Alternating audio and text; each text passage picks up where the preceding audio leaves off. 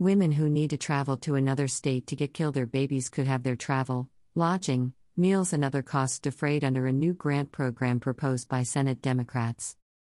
Senators Tammy Baldwin, Democrat Wisconsin, and Patty Murray, Democrat Washington, introduced legislation this week that would provide a $350 million per year grant program to help pay these costs for women. Mom deserves the best, and there's no better place to shop for Mother's Day than Whole Foods Market. They're your destination for unbeatable savings, from premium gifts to show-stopping flowers and irresistible desserts. Start by saving 33% with Prime on all body care and candles. Then get a 15-stem bunch of tulips for just $9.99 each with Prime. Round out Mom's menu with festive rosé, irresistible berry chantilly cake, and more special treats. Come celebrate Mother's Day at Whole Foods Market.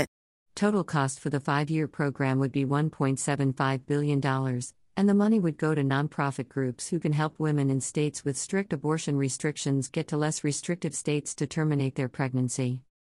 The two senators said the bill would give women more options after the Supreme Court struck down Roe v. Wade and left it up to states to regulate abortion as they see fit. In overturning Roe and passing one extreme state abortion ban after the next, Republicans have unleashed a full fledged health care crisis that is jeopardizing women's health and forcing them to stay pregnant against their will, said Murray. This moment calls for bold solutions, and that's why I've proposed creating a new, historic abortion fund and why I'm proud to co sponsor Senator Baldwin's bill to help get women the abortion care they need. Baldwin's home state of Wisconsin allows abortion up until 20 weeks of pregnancy, but she said women are being forced to travel out of state just to see a doctor for critical health care, including abortion. By reducing the costs of travel for people seeking reproductive care, more Americans will be able to make the health care decisions that are best for their family, health, and future, she said.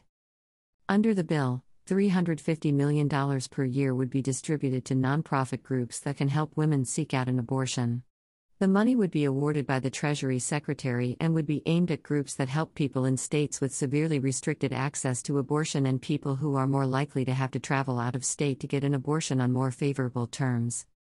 In addition to travel, lodging, and meals, the subsidy can also cover childcare costs, translation services, and post procedure care, but not the cost of the procedure itself. Roe v.